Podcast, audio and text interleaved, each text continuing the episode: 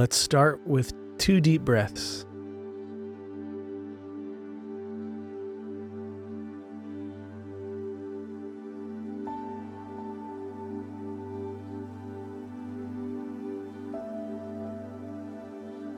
Our passages for today Luke chapter 2, verses 8 through 11. And there were shepherds living out in the fields nearby, keeping watch over their flocks at night.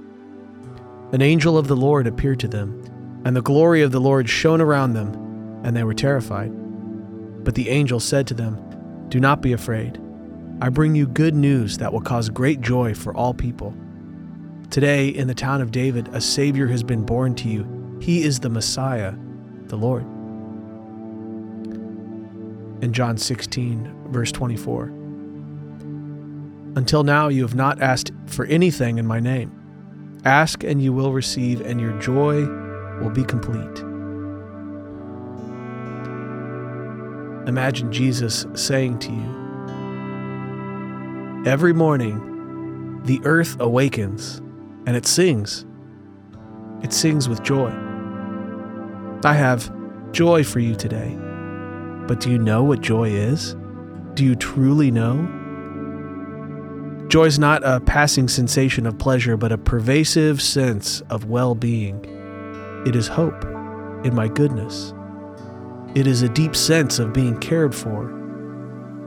It's no secret that life as a human being is hard. It can be an ever flowing fountain of trouble and pain. But that's not all it is. I see you. I see where it hurts.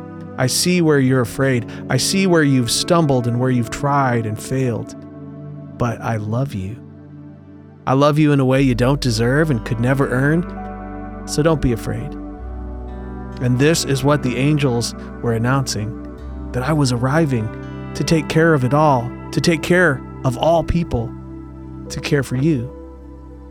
So open up your heart to me. Surrender your difficulties. Let me carry them and instead focus on me. Walk slowly today with a steadfast focus on my presence.